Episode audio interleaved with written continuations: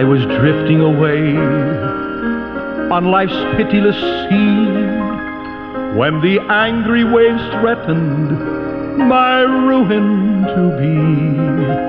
When away at my side, there I dimly descried a stately old vessel, and loudly I cried,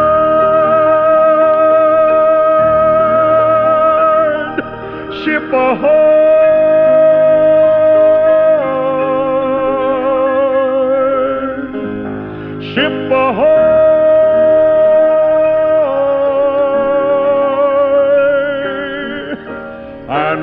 Loudly I cried, Ship ahoy! Once again, we say welcome aboard. It's good to be with you this time. Brother Munn speaking. I program here called The Mariner's Call. You said, why The Mariner's Call? All by the grace of God.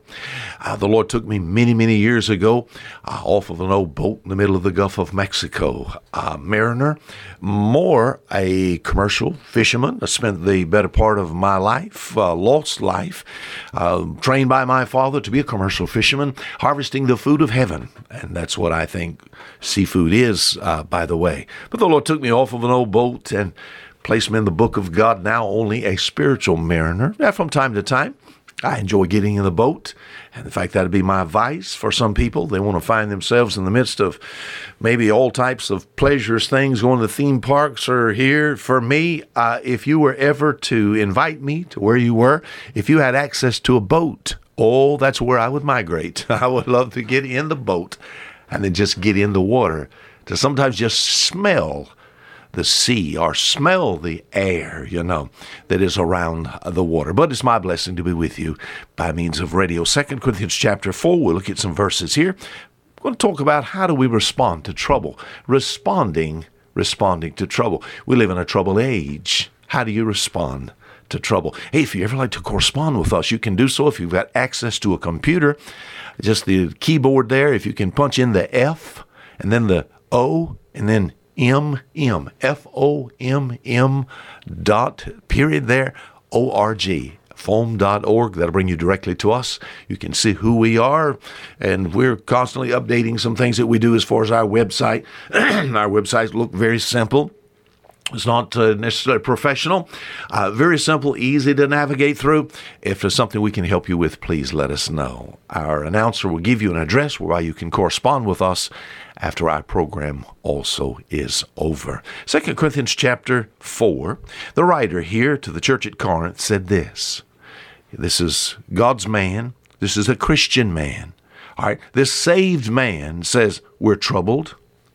He says, We're perplexed. We're persecuted. We're cast down. What did he think of trouble, perplexity, persecution, being cast down? And then 11, 12, 13, 14, he faced death every day. He says in verse 17, for our light affliction. So what does he call trouble, stress, perplexity, persecution, being cast down, facing death every day? What does he call that? He said, for our light affliction. Uh, sir, I don't know if you understand what you said.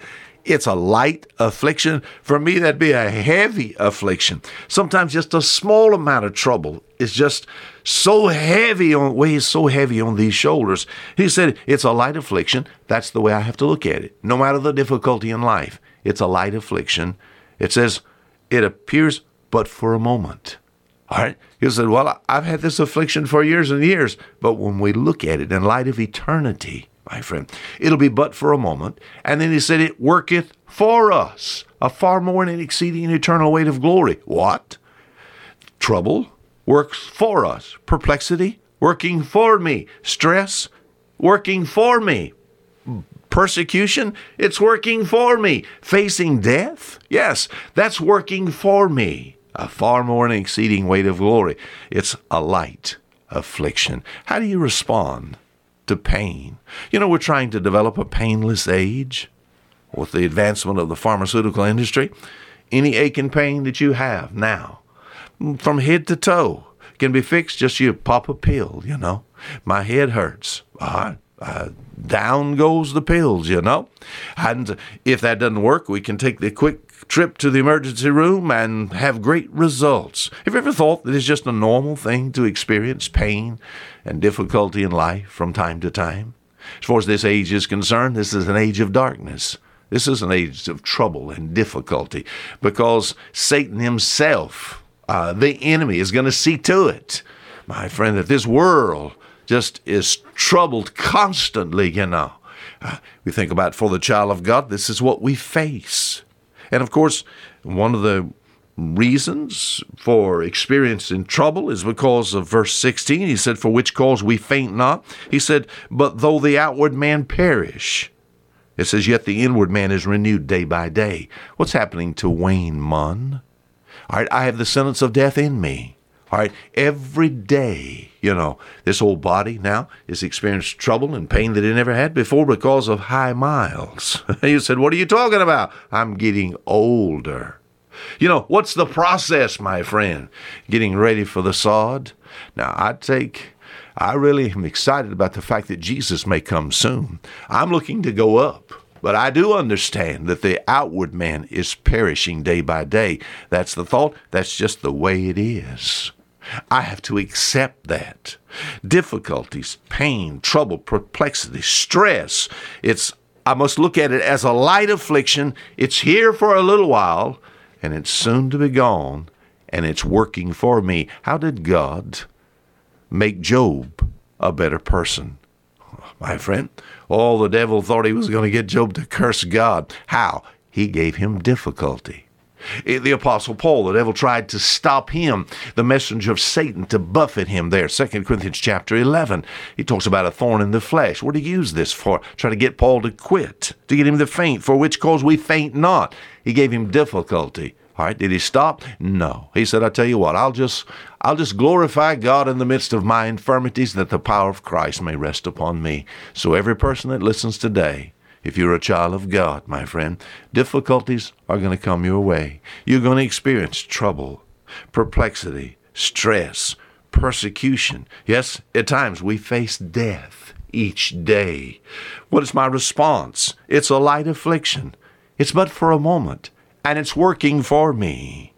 So, as far as describing life in general, I am to understand that Satan, even though now he cannot have my soul, my soul is saved. I cannot be unsaved, my friend. I didn't save myself, so I didn't I can't be unsaved.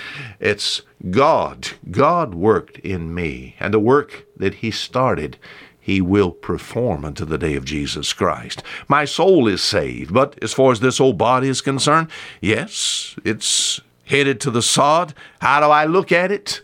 I look at it as if the outward man is perishing, yes, but the inward man is being renewed. So, from time to time, experience difficulty. Just say, by the grace of God, give me grace and strength to go through this, Lord, until you come. Let it just let it hurt.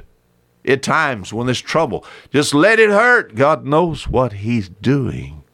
You know, pain is even experienced by people who are lost. We think about the lost world. Proverbs chapter 13, verse 15 says, The way of the transgressors is hard. Why is that true?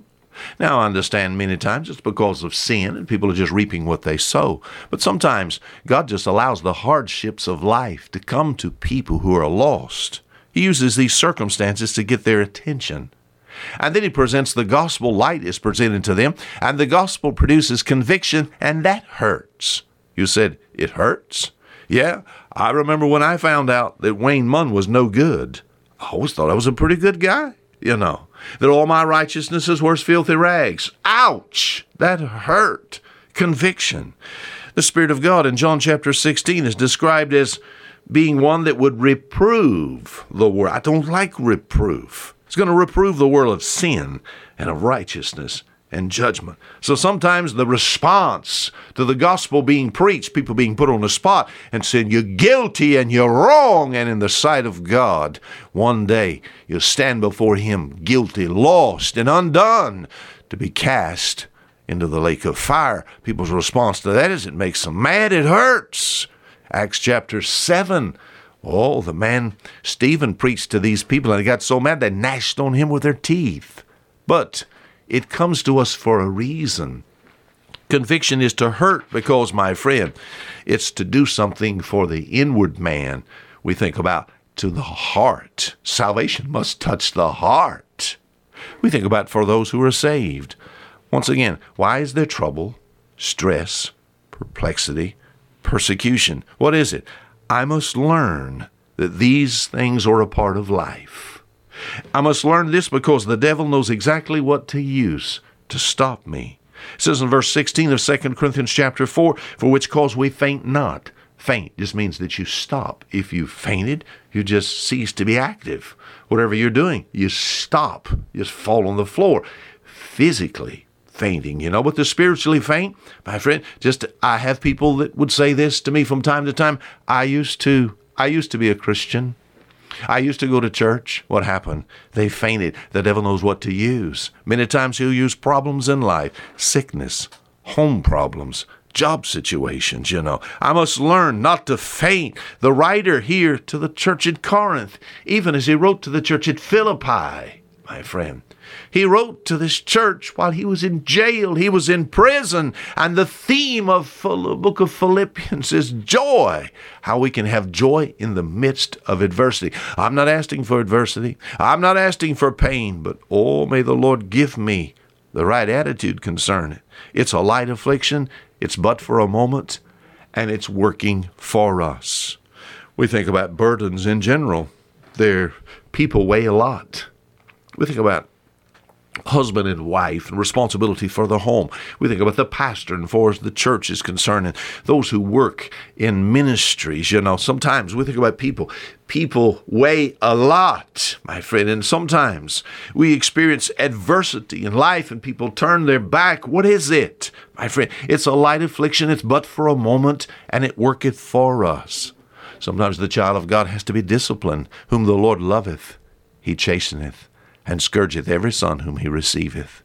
Sometimes things happen in life. We live wrong. God shows his love through punishment. God is the perfect parent. And my friend, how do I respond to this? I'm to respond saying, My friend, God is doing something for me. It's for a moment, it's working for me.